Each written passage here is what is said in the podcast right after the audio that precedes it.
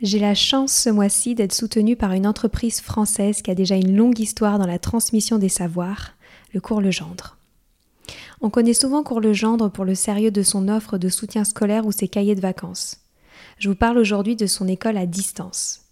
Disponible du primaire jusqu'à la fin du collège, l'enseignement à distance du cours Legendre permet de répondre aux particularités de chaque famille et d'offrir des cours d'excellence. L'élève peut ainsi travailler à la maison avec des cours de la même qualité que ceux transmis en classe, avec en plus un suivi de l'enfant confié à un enseignant passionné pour chaque matière. Ce qui me plaît avec cette école à distance du cours Legendre, c'est qu'elle offre la liberté aux familles d'adapter les apprentissages à un quotidien pas comme les autres. Tout ça en assurant un parcours de réussite individualisé pour les élèves. Pour retrouver plus d'informations, rendez-vous sur leur site www.cours-legendre.fr. Une équipe est à votre disposition pour répondre à toutes vos questions. Allez, je laisse place maintenant à l'épisode. Bonjour à tous, ici Stéphanie, c'est moi, et Sylvie Descleb pour un nouvel épisode du podcast Les adultes de demain. Les adultes de demain, c'est un échange autour de l'éducation et la parentalité pour éduquer autrement. C'est aussi un livre qui s'intitule Offrir le meilleur aux enfants aux éditions Atier. Vous trouverez le lien sur notre compte Instagram et sur notre site internet lesadultedemain.com.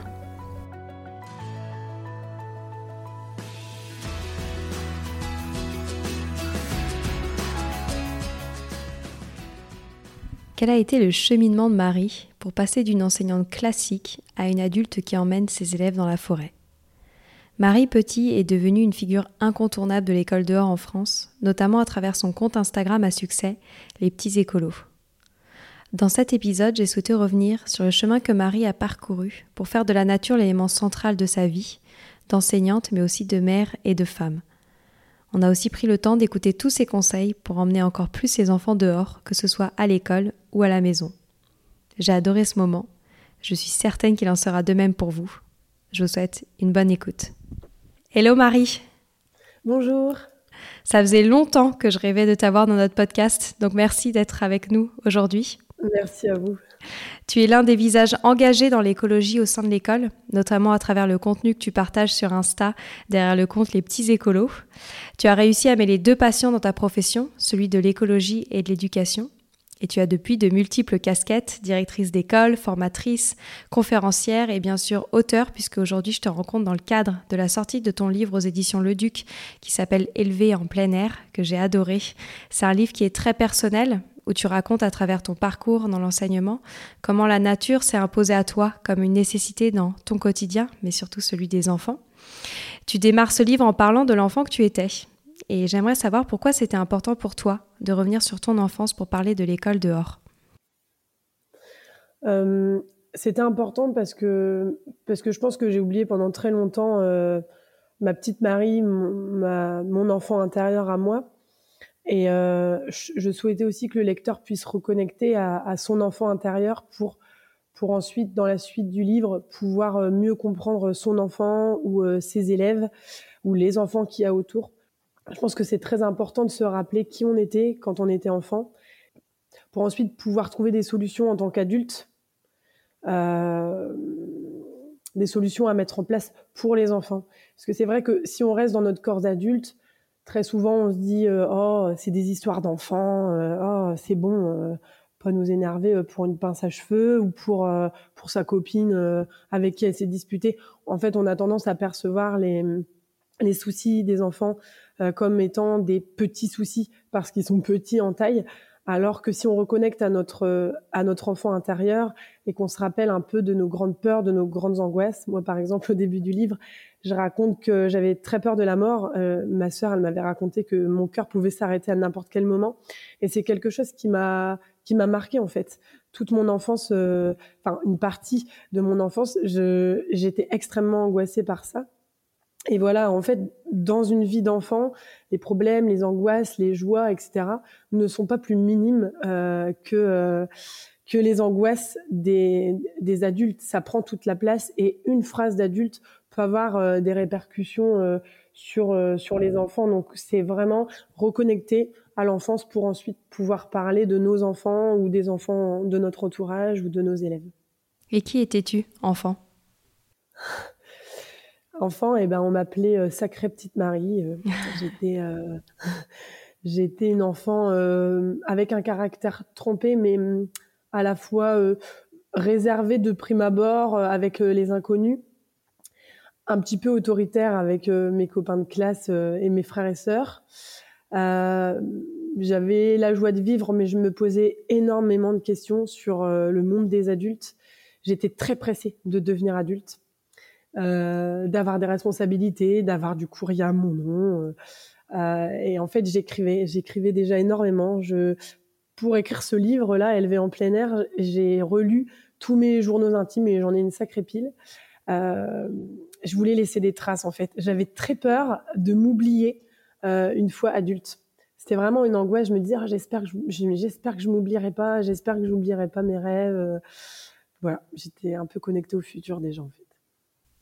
Et est-ce que tu étais déjà passionnée par le monde de l'éducation? Bah en fait, j'ai toujours voulu être euh, enseignante. Quand j'étais petite, euh, j'ai aligné mes doudous dans ma chambre et je, préparais des, des, petits, euh, des petites évaluations que je leur faisais faire. Je leur donnais des prénoms. Je, je, savais que je voulais être, que je voulais être enseignante. Comment est-ce que tu as vécu ta scolarité? Je me sentais un peu, un peu seule en fait j'avais l'impression que les enfants, ils étaient euh, immatures pour avoir. Euh... Bah, en fait, je, je, je, me mettais un petit peu à l'écart parce que j'aimais beaucoup les observer, mais j'avais l'impression que de pas être vraiment comprise par les enfants de mon âge.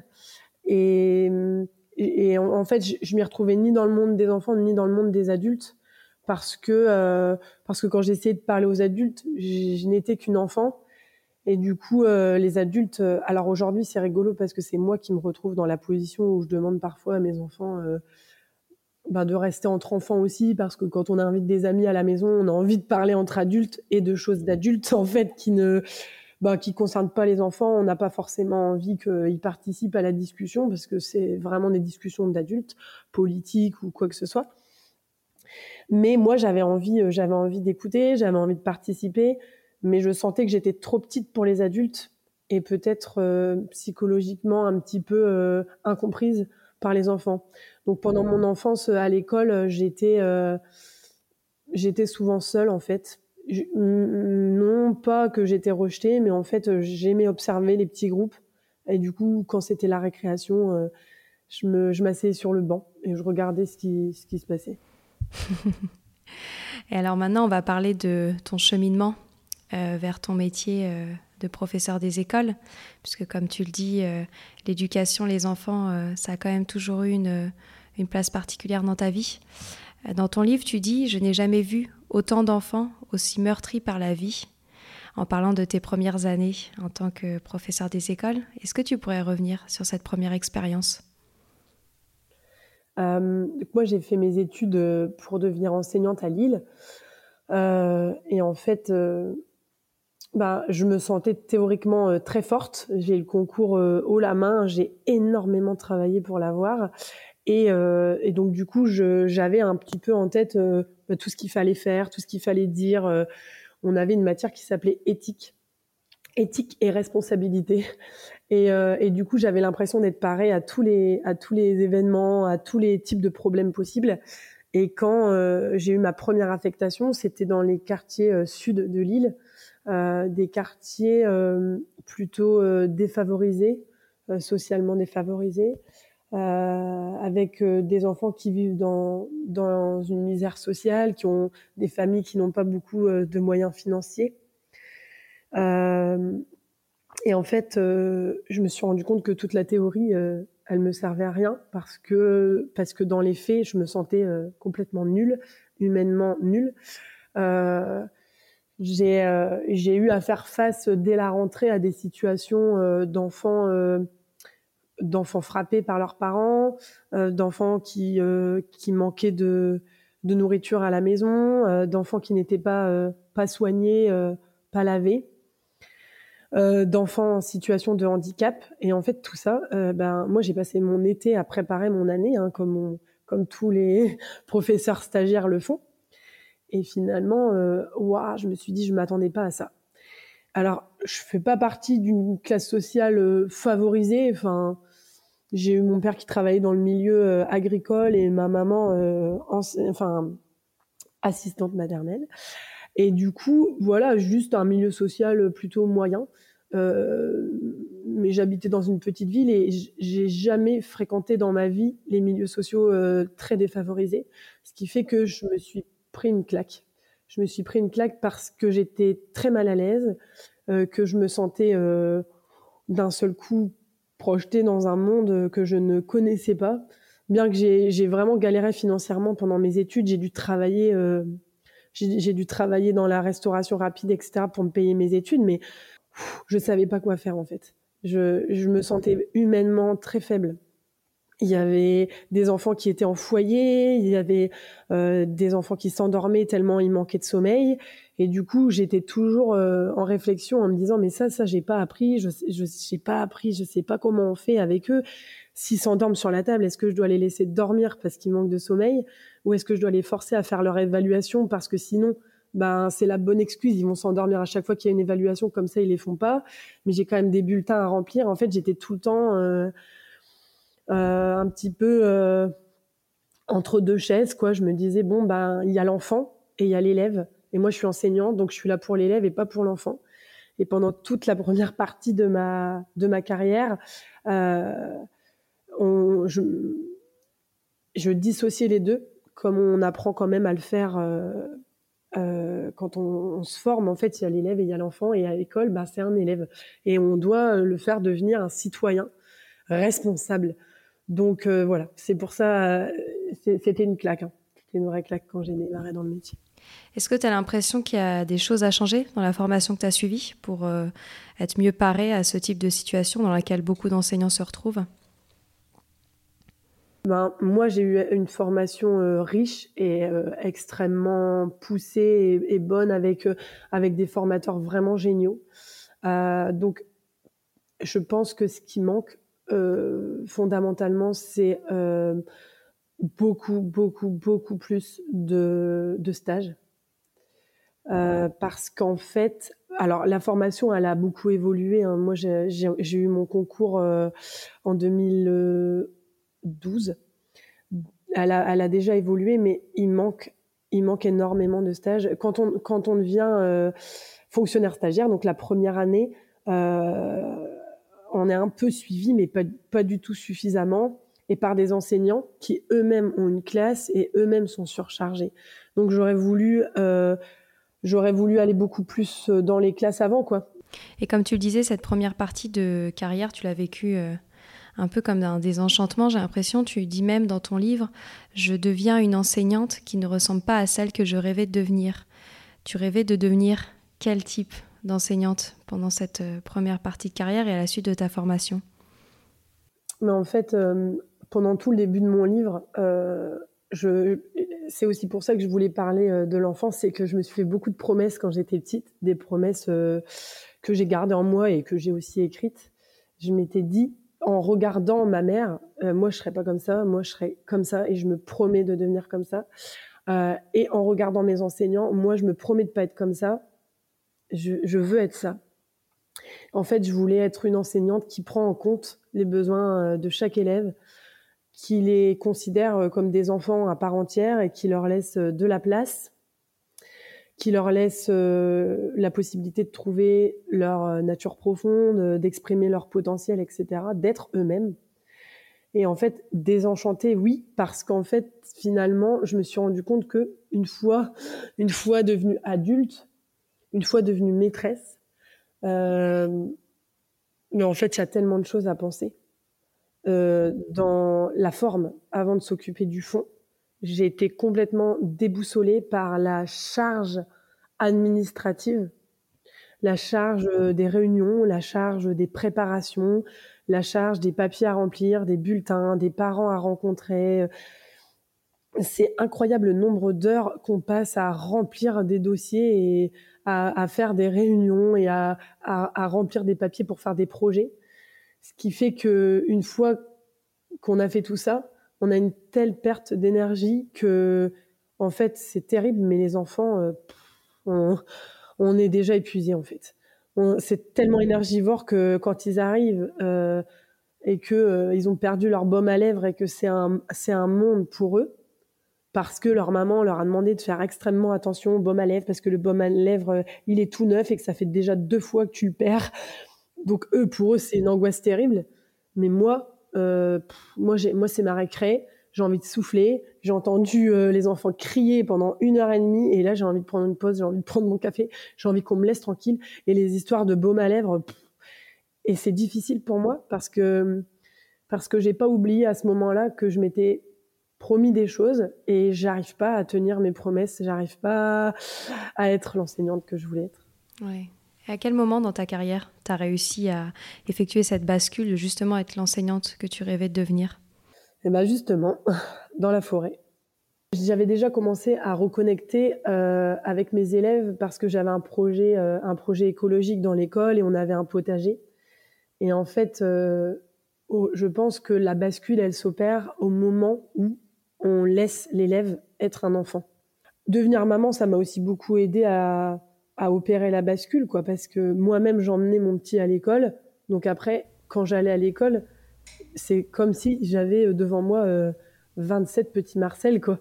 Donc euh, j'ai essayé d'être l'enseignante pour eux que je rêvais d'avoir pour mon fils. Et c'est sûr que ça, ça a beaucoup changé ma, ma vision des choses, mais c'est c'est certain que le jour où j'ai emmené mes élèves en forêt, la bascule s'est opérée et j'ai réussi à, tenir ma promesse. Ouais. Tu peux nous parler euh, de cette euh, découverte de l'enseignement euh, dans la forêt, comment ça s'est passé et comment ça s'intègre maintenant dans ta pratique au quotidien? Alors, en fait, on avait organisé pour pour euh, toutes les grèves, les grèves mondiales pour le climat, euh, on avait organisé des événements qui s'appelaient euh, des kermesses écologiques. Donc c'était des journées de fête à l'école où il y avait des petits ateliers et les élèves apprenaient à faire des semis, à, à, désherber le potager, à jouer à des jeux de société, à faire des, des petits jeux sportifs où on apprenait à trier, du land art, etc. Donc il y a un jour où on a fait ça et on a terminé la kermesse écologique en allant en forêt et en ramassant des déchets euh, sur le sol. Et là déjà, pouf, j'ai eu un petit, euh, un petit euh, truc dans ma tête où je me suis dit, il y a une forêt à côté. Et puis quelques mois après, on a dû faire un hommage à la liberté pour pour Samuel Paty. Et ce jour-là, j'arrivais à l'école, j'avais rien préparé, et on voilà, on devait on devait lui rendre hommage. Et, et là, la connexion s'est refaite j'ai emmené mes élèves en forêt pour la première fois. On a médité, on a fait un jeu sportif. Ils voulaient pas, ils voulaient pas partir. Donc en fait, le jeu mathématique que je devais faire en classe, je l'ai réadapté. Euh, je l'ai, j'ai improvisé une réadaptation dans la forêt. Et ils voulaient toujours pas partir. Donc on a fait anglais en forêt. Et ensuite, euh, on est rentré. On est rentré euh, pour l'heure des, des, parents. Et le lendemain, ils m'ont dit ah maîtresse, on y retourne en forêt. On pourrait travailler en forêt. Et donc voilà, j'y suis retournée encore une fois et ensuite ils ont voulu y retourner, on est retourné et petit à petit, euh, petit à petit, j'ai reconnecté. En fait, j'ai d'abord reconnecté à moi. Donc c'est ça qui est hyper important dans mon livre, c'est que c'est pas un livre uniquement pour les enfants, pour la place de l'enfant, mais c'est pour la place de l'adulte également et c'est valable pour finalement n'importe quel métier. Je pense que pour laisser de la place aux autres, il faut d'abord trouver la nôtre. Et c'était vraiment génial pour moi de faire de l'écologie à l'école et euh, de les emmener en forêt parce que c'était les lieux que je préférais fréquenter dans ma vie à la maison avec mes enfants et je savais faire. Donc en fait, moi, j'étais plus seulement enseignante, j'étais mari à l'école. Euh, j'avais un peu enlevé de la forme, j'avais un peu enlevé du statut puisque j'étais aussi la directrice de l'école et je pouvais être moi-même. Ce qui fait que la relation avec mes élèves, elle changeait parce que j'étais pas seulement Madame Petit, j'étais aussi Marie. Et euh, ces récrés où je passais euh, avant mon temps à dire oh c'est bon laisse-moi tranquille j'ai envie de boire mon café oh là là c'est bon allez vos histoires hein. et ben là c'était tellement différent parce que dans la forêt euh, et ben déjà j'étais toute seule il n'y avait jamais d'accident parce qu'en fait le sol de la cour de récré il est en béton et il y a absolument rien à faire. Mais là, dans la forêt, Mais en fait, comme c'est un espace euh, de, de création infinie, d'histoires, de potions de sorcières, on peut imaginer des personnages, on peut construire des cabanes, mais plus jamais aucun élève ne venait. Et j'étais avec mon ATSEM et ma service civique. Et en fait, ben, c'est pas qu'on s'ennuyait, mais on s'asseyait sur un tronc d'arbre et on les regardait et on rigolait on les écoutait parler, on les écoutait faire leurs histoires, inventer leurs personnages, on regardait tout ce qu'ils faisaient, on était émerveillés. Donc j'ai vraiment reconnecté avec eux. Et eux, ils étaient eux-mêmes, beaucoup plus que dans, dans une cour de récré stérile. Je, voyais vraiment les personnalités euh, se dessiner, les petits chefs de groupe, mais aussi les timides qui, qui n'étaient pas si timides que ça euh, en récré.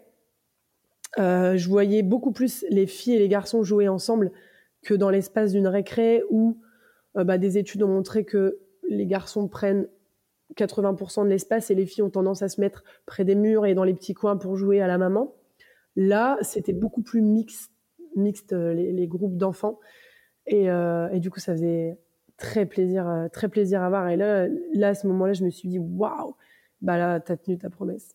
Il y a un autre moment dans, le livre que j'apprécie beaucoup, c'est quand tu parles en effet de ta vie de famille, parce qu'on voit que ça t'a quand même beaucoup porté vers ce cheminement.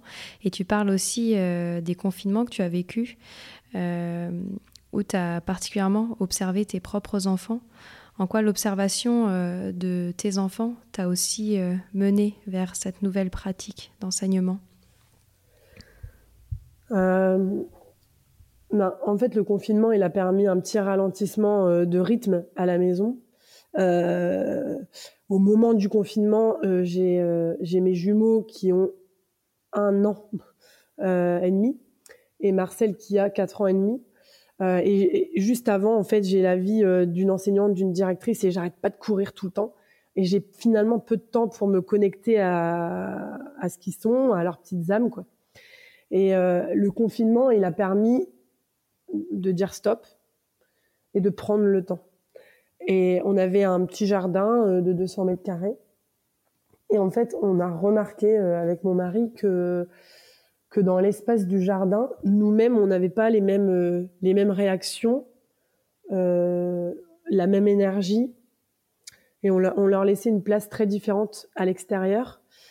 C'est-à-dire que voilà, en fait, on s'est dit à l'extérieur, il y a rien à penser il n'y a pas de boîte, il n'y a rien à ranger, rien n'est jamais déballé. Au confinement, on, passait énormément de temps en forêt avec les enfants. Et c'est vraiment un temps qui fait du bien euh, aux adultes et aux enfants. Et c'est presque comme si les adultes euh, reconnectaient aussi avec leur âme d'enfant parce que finalement, c'est vraiment l'éclate, même à 30, même à 33 ans, de faire des cabanes avec les enfants dans les bois. On reconnecte avec l'âme d'enfant et il y a moins ce, ce rapport euh, grand adulte et petit enfant, on joue, on joue ensemble. Dans ton livre, tu dis cette expérience d'école en forêt avec mes élèves m'a redonné foi en mon métier. Est-ce que tu penses que maintenant le métier euh, d'enseignant, de directeur d'école, il se doit de passer euh, ce temps en extérieur?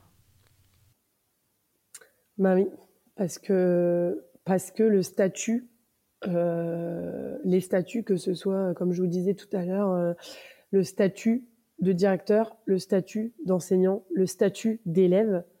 Euh, il y a besoin de cadres, hein. bien évidemment que les élèves font pas tout, tout ce dont ils ont envie et de toute façon ils le font pas.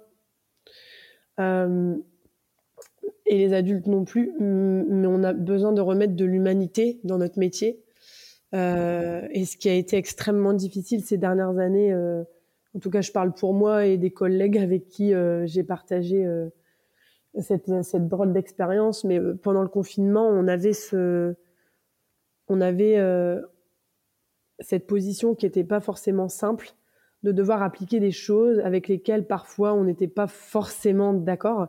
Et en fait, en tant que fonctionnaire de l'État, on a un droit, on a un droit de réserve, ce qui est bah, tout à fait normal mais c'était encore plus difficile pour nous à ce moment-là parce que bon bah voilà, euh, on devait porter des masques, ça nous coupait le, ça nous coupait la communication avec les enfants, avec les parents, avec euh, bah, les émotions, etc. Mais en fait, le statut c'est pareil. Le statut c'est comme un masque qu'on met sur euh, sur une tête. Ça nous empêche d'être nous-mêmes. Et en fait, si on manque d'authenticité, si on incarne si on n'incarne pas qui on est, ben on n'inspire pas l'authenticité non plus. Donc si on est faux, on va faire des enfants qui sont faux. J'aimerais que tu nous partages euh, les quelques conseils que tu as à donner euh, aux enseignants qui nous écoutent, mais même aux parents en fait, hein, qui souhaitent euh, être plus inspirés dans leur sortie avec, avec leurs enfants. Qu'est-ce que tu conseilles? Ben Déjà de sortir, d'ouvrir la porte, parce que, ça paraît peut-être un petit peu... Enfin, tout dépend qui nous écoute, mais ça peut paraître un peu fou et on peut se dire oh là là c'est bon. Mais en fait non. En fait euh, il faut sortir pour s'en apercevoir parce qu'on vit dans un monde quand même euh, qui est euh, qui est fait de boîtes. C'est Pierre Rabhi qui disait ça. En fait on, vit dans des boîtes les maisons les voitures les entreprises les boîtes de nuit puis la dernière boîte quoi le cercueil et euh, on peut pas s'élever dans les boîtes.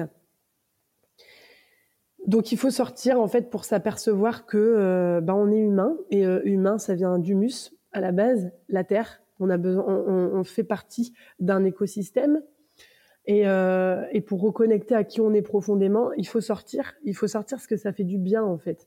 Ça fait du bien parce que c'est c'est la nature et ça nous permet de le mot nature, pour moi, il a vraiment ce double sens de la nature profonde. Et, c'est la nature qui nous permet d'accéder à notre nature profonde parce qu'on est des humains, on, est, euh, on fait partie de ce monde de nature et, tout le reste a été créé, en fait. Mais foncièrement, euh, on n'est pas fait pour être toujours à l'intérieur.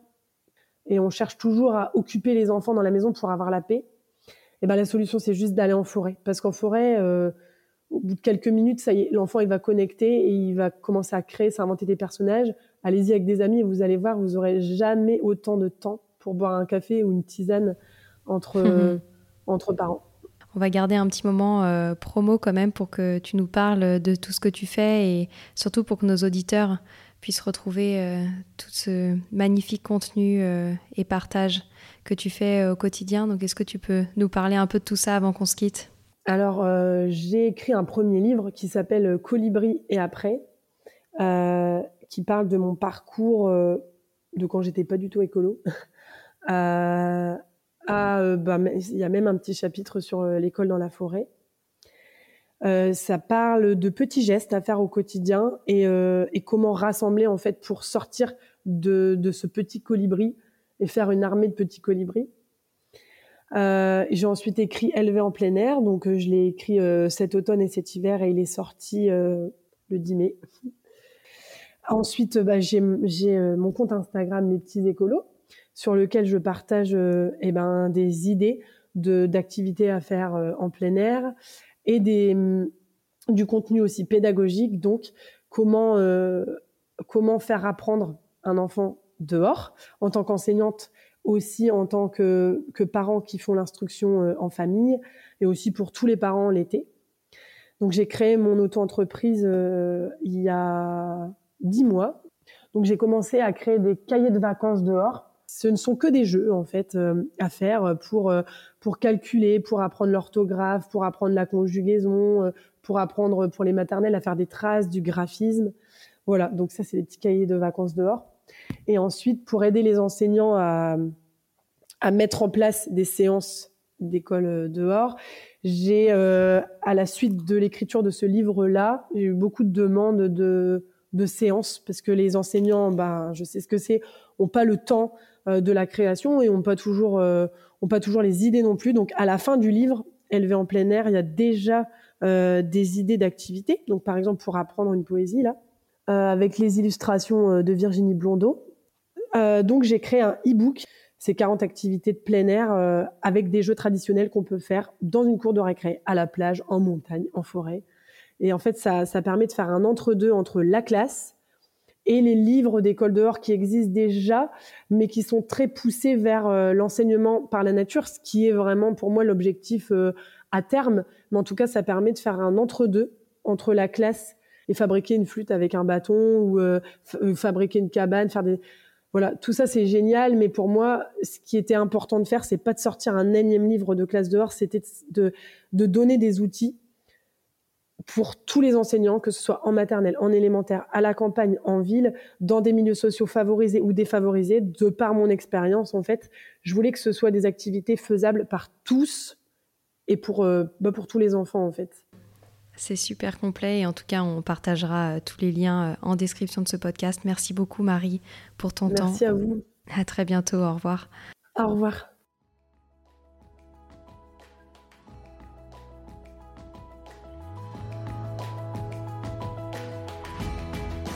Voilà, c'est fini pour aujourd'hui. On espère que cet épisode vous a plu. Avant de se quitter, on a quand même besoin de vous. Si après avoir écouté cet exposé, vous ressortez avec plein d'idées pour apporter le meilleur aux enfants, n'oubliez pas de nous laisser 5 étoiles et un petit commentaire sur Apple Podcast, sur iTunes ou toute autre plateforme d'écoute de podcast. Cela nous aidera à mieux ressortir et surtout à nous motiver pour continuer cette aventure ensemble. Si vous avez des suggestions, des idées de thèmes des questions à poser, n'hésitez pas à nous contacter sur les réseaux sociaux, Instagram ou LinkedIn, en tapant Les adultes de demain. Nous serions ravis d'échanger avec vous. Si vous souhaitez en savoir davantage sur Sylvie, je vous invite vraiment à aller voir son blog sylvidesclep.com ou à la suivre sur Instagram en allant sur son profil sylvidesc, D-E-S-C, bas Montessori. Enfin, si vous souhaitez en savoir plus sur le calendrier des prochaines formations Montessori, rendez-vous sur www.apprendre-montessori.fr. On a hâte de vous retrouver vite et à très bientôt sur les adultes de demain.